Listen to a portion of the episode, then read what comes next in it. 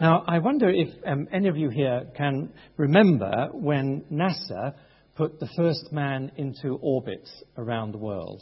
I don't think many of you, you all look way too young, but I was 7 years old when it happened, so I can barely remember it. But I've recently read a little about the first astronauts who were sent by NASA around the world, and the discussion which took place between the astronauts and the NASA officials. The astronauts wanted to have a small window in the capsule that was going to circumnavigate the Earth. But the NASA officials, being very aware of health and safety, thought it wouldn't be a good idea to have a window in the capsule. In the end, the astronauts won, and it was a good job that they did. They had a remarkable vision of what the world looked like. In fact, one cosmonaut from Russia, Valentin Lebedev, says that he was startled as he went around the Earth for the first time, because he had difficulty locating Everest. It was so small, he couldn't believe it. And a Saudi astronaut said this: the first day or two, we all pointed to our countries.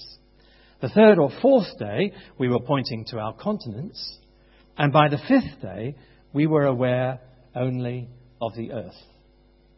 And those comments come from a book which was published last year called Global Citizens.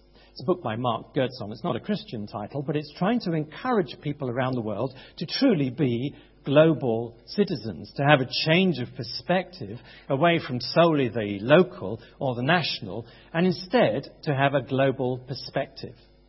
Now, that is exactly our purpose this morning, and in fact is why Paul wrote these words to the Ephesian church as he wrote to Timothy in 1 Timothy chapter 2.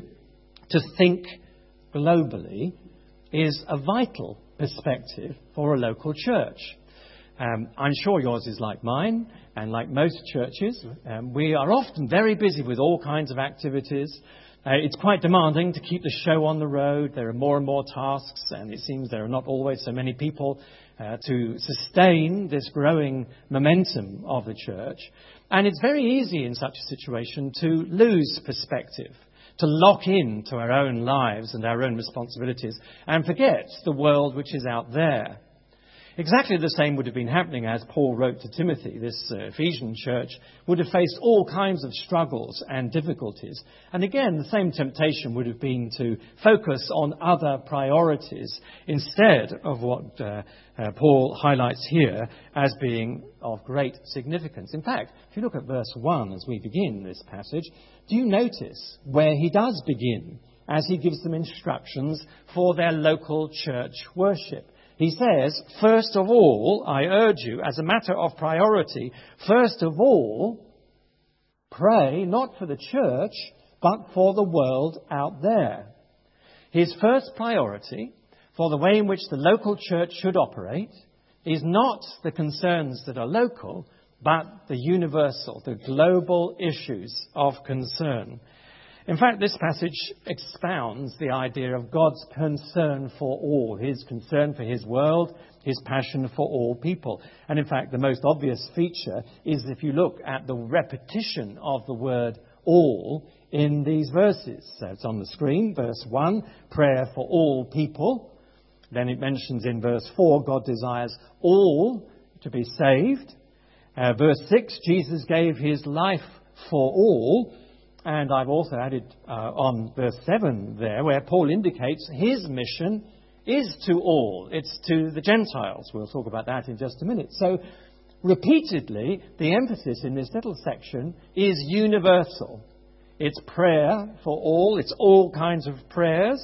It's prayer that God would bring about his universal purposes. He's concerned, you see, to emphasize that there is no special in-group. There is no special elite. This is all about God's universal purposes, his concerns for all. So to summarize it, let me give you two broad headings, which I think help us to adopt this perspective, this global perspective. The first is to pray for all. Now, I'm sure all of us pray, and probably a lot of us have prayer lists. I do at home. But I suspect that many of us, I'm guilty of this, pray in concentric circles outwards And ourselves and our family or our personal needs are usually where we begin. We're at the centre, and then gradually we pray outwards to other concerns and eventually, of course, to global issues, perhaps. However, you'll notice that Paul deliberately reverses that, and he starts with the outer circle. In other words, he says, start with those wider needs. And if you look at the different words he uses in verse 1, all kinds of prayers for all kinds of people, and especially, he says, for rulers. Obviously, a government, a dictator, a king, a ruler, societal environment radically impacts the way in which Christians can live and worship and carry out their mission. So he prays there in verse 1. The first priority in our church, this is written about how to conduct worship in the local church, remember. The first priority is that our prayers must be global. They must be universal. For some years, Margaret and I lived in Exeter, and we were part of a church where there were some fantastic older Devonian men and women who had this kind of global perspective. And on our prayer meetings, there were two of them actually on Wednesday nights. One man would stand up, his name was Mr. Cook, and he would pray all around the world, about 20-minute long prayer meetings, Cook's tours we used to call them, and he would pray for God's work around the world. Another, who I often quote, used to stand up and say, Lord, we pray for all of the people in the uninhabited parts of the world. And we knew what he meant, and I'm sure God knew what he meant, to pray that God's word would go everywhere around the globe, that the church would grow and be built up. That is what Paul is urging. Pray for all. Why? First of all, there's a practical reason, which he expresses in verse 2. That we may live peaceful and quiet lives. Now, of course, in Paul's day, the spread of the gospel was possible in a peaceful environment. Roman rule allowed for that peaceful rule across quite a large area. And so it created liberty for the expansion of the church. It allowed for Christian mission.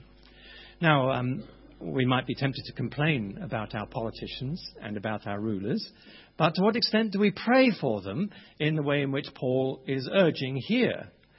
In many parts of the world, the nature of the government, as I've implied, is a critical factor in terms of the life and growth of the church. For many believers, the tyranny or the instability of their government is a major challenge. In fact, to talk about our very small work in Langham Preaching, it is operating in a number of countries where the environment definitely places churches and pastors and leaders under very considerable pressure. Starting tomorrow morning, there is an event in the Democratic Republic of Congo over on North Kivu and other parts of eastern Congo, which are extremely destabilized by the kinds of problems in that society.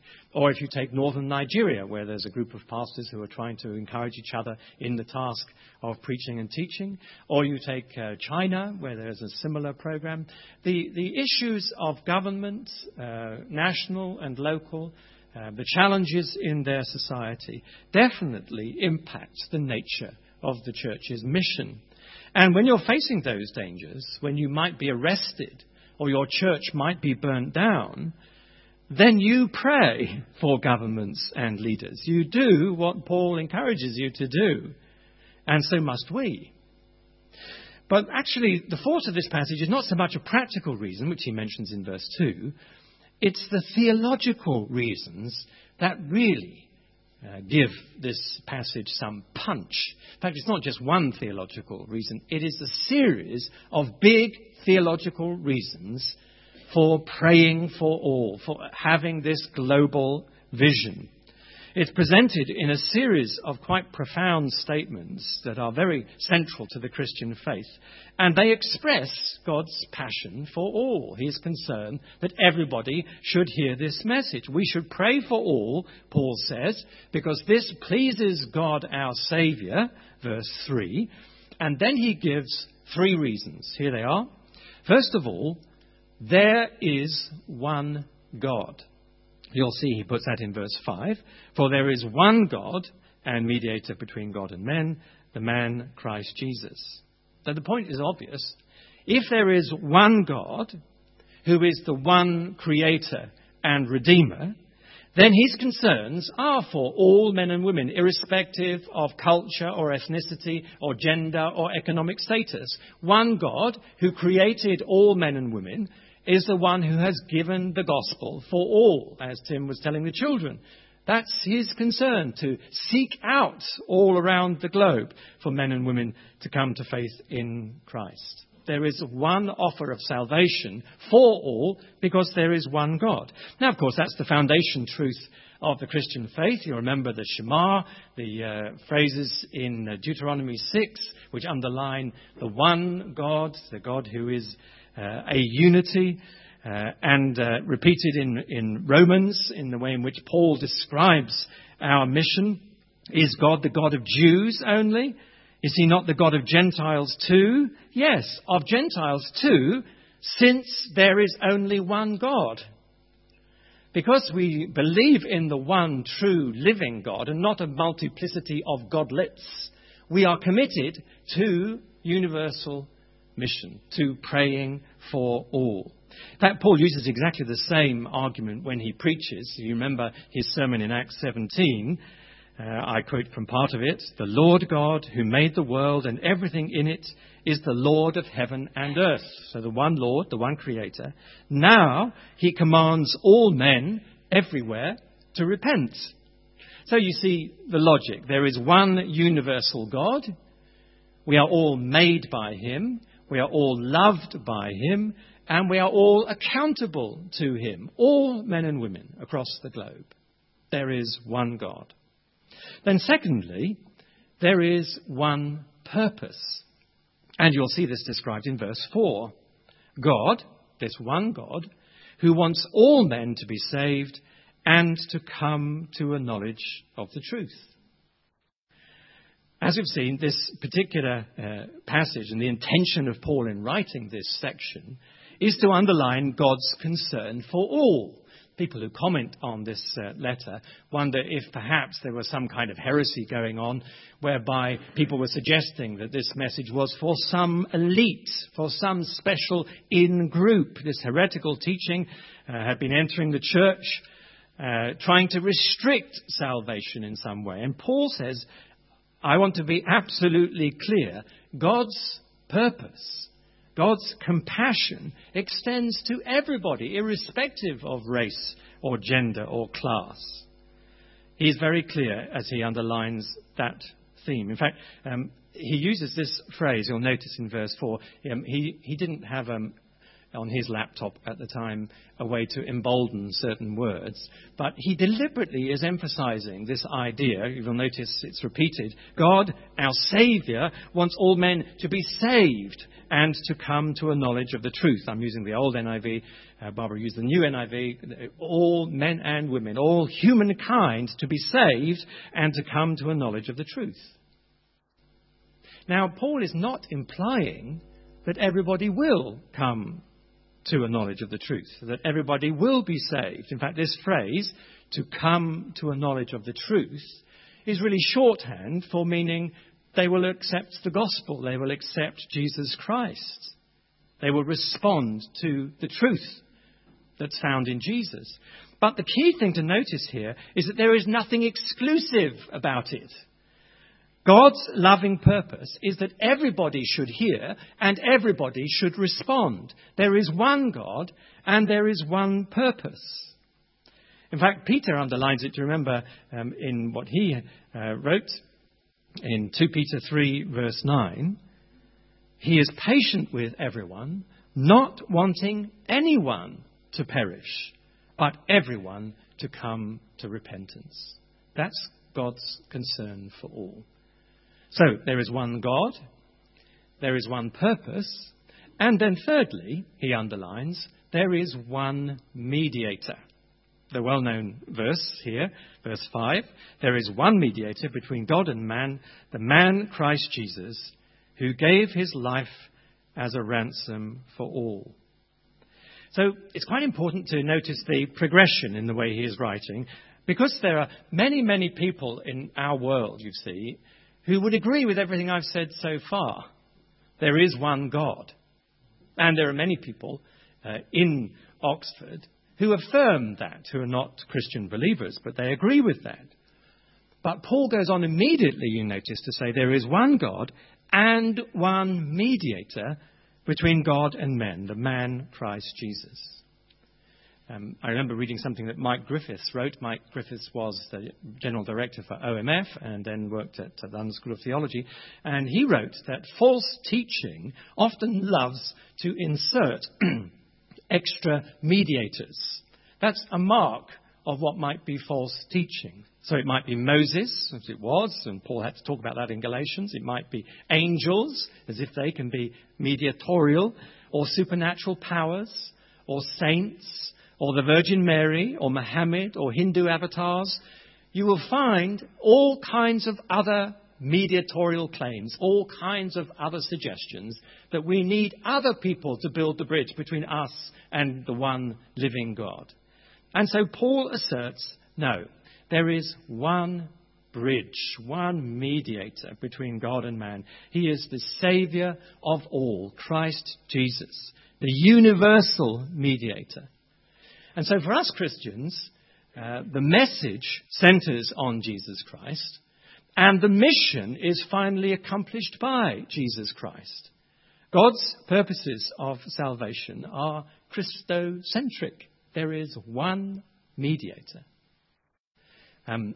We are members at St Andrew's, which is a bit further around in Oxford, and like you, every September, October time, through the good services of a number of people, Richard and Catherine and others, we're put in touch with international students who arrive in the city. I'm sure you're very busy with that too. And from time to time, it's possible for us to welcome some international students for a meal. And we did that last September, not sadly, not this year, but we did that before. And we had several in our home. And at the end of the evening, one of them said to us, one of the postgraduates who was at Wolfson, said, could we come to your church? Could I come and see what your... I've never been to a Christian church. Could I come in? So I said, lovely. So he joined us the following Sunday morning for our family service.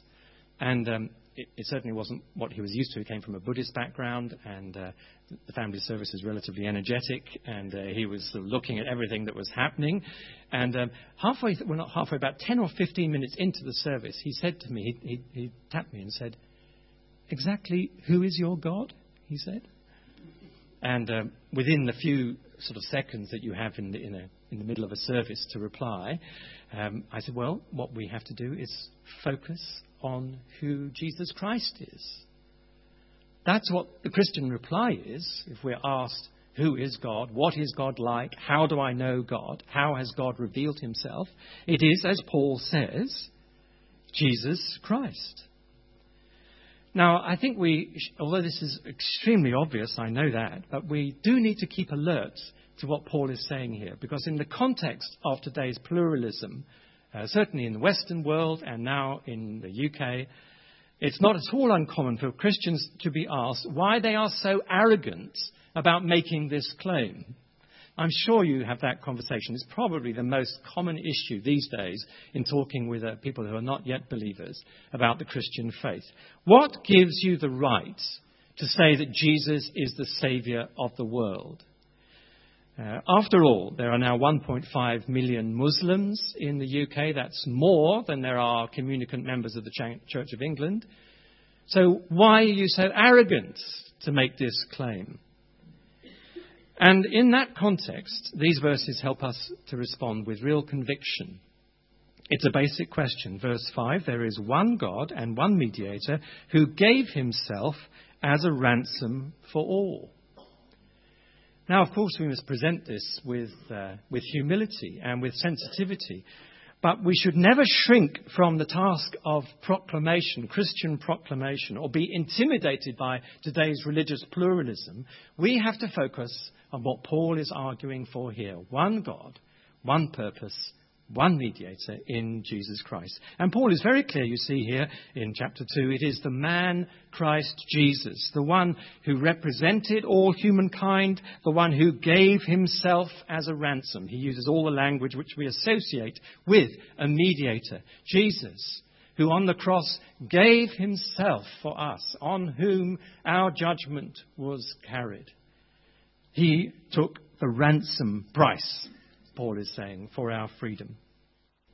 So then, let me quote from the late John Stott when he was talking about mission. Nothing is more important for the recovery of the church's mission than a fresh, clear and comprehensive vision of Jesus Christ. When he is demeaned, and especially when he is denied in the fullness of his unique person and work, the church lacks motivation and direction, our morale crumbles, and our mission disintegrates. But when we see Jesus, it is enough. We have all the inspiration, incentive, authority, and power we need. So there is Paul's very simple instruction to how local churches should carry out their Sunday morning worship. He underlines it in these ways, which I summarize on screen. There is one God, one purpose, one mediator. And therefore we pray for all, because God longs for the salvation of all. Before I come to the second and much shorter point on which I'll finish, let me just pause for a moment and ask about our own commitments in this area. I find in my own life that one of the most effective satanic strategies, which I'm sure does hinder the spread of the gospel around the world, is to anesthetize me or distract me from that kind of praying that Paul is putting at the forefront of the church's life. It happens, doesn't it? Why is there so little prayer for the cause of the gospel all around the world? Sometimes we think it may not be terribly relevant. Sometimes it doesn't seem, as I've implied at the beginning, it doesn't seem quite as important or relevant as the issues immediately to hand. You know, what I've got to do tomorrow, what's happening with my family. Sometimes we feel we don't have the information. Sometimes we might even be tempted to think it's not effective. Praying is not really necessary.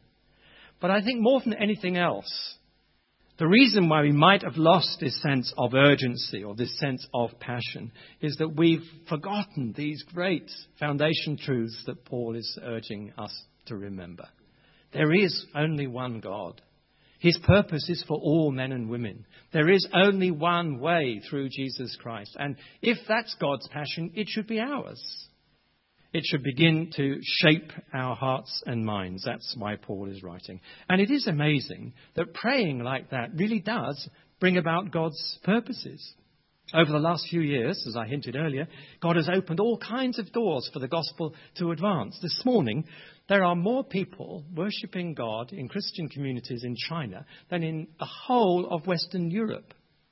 This morning there are more Anglicans in Nigerian churches than in all of the Anglican churches in the United Kingdom, Australia, Canada and North America and Europe combined. There are something like 1,600 new churches being planted every week in the majority world. Figures are hard to come by, but possibly 43,000 people coming to faith every day. And all this, Paul says, is happening because of the prayers of a local church on a Sunday morning. Praying for all. Now, there's one final thing, as I've hinted, that we want to highlight from these verses. It's the very last verse. Because Paul not only talks about praying for all, but secondly, proclaim to all.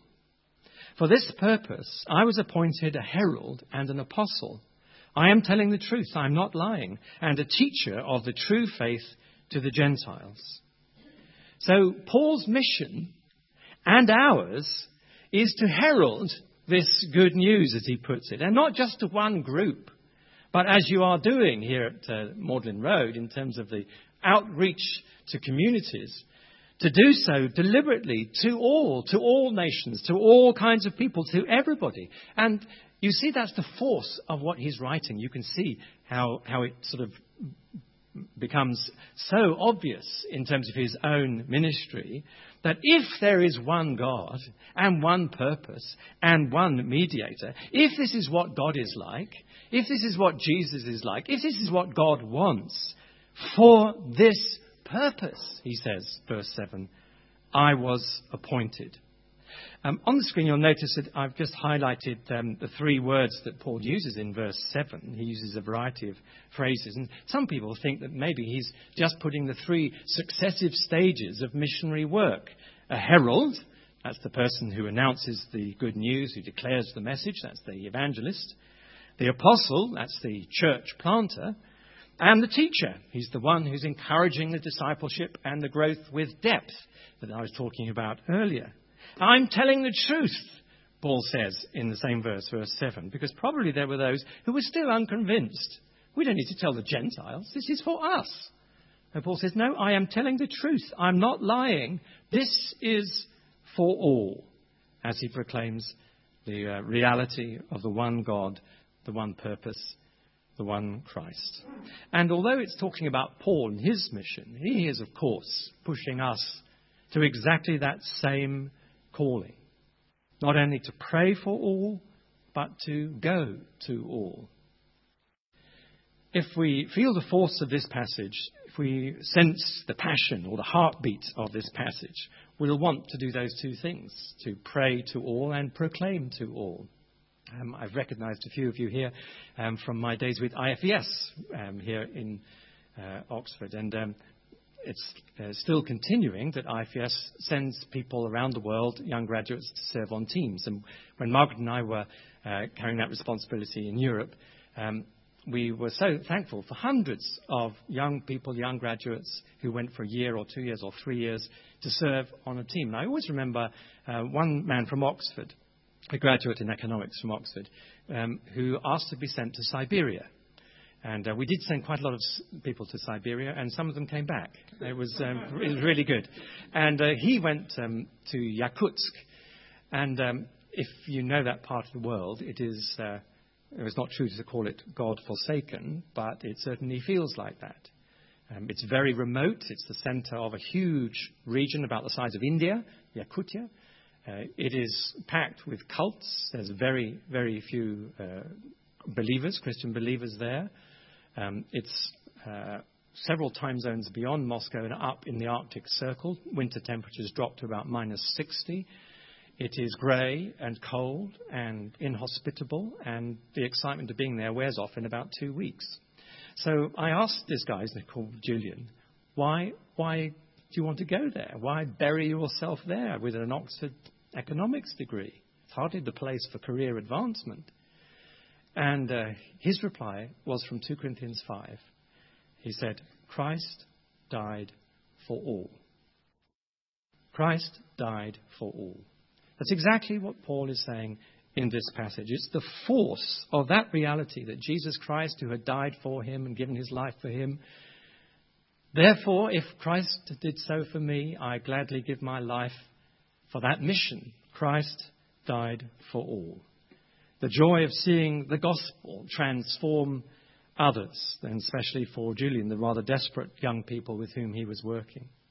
Now, some of us might be moved to another part of the globe. That would be wonderful. But equally, as we've already implied, there are plenty of opportunities to reach the world here in Oxford, which I understand, although others here could correct me, there are about 120 nationalities just within our own city at the moment.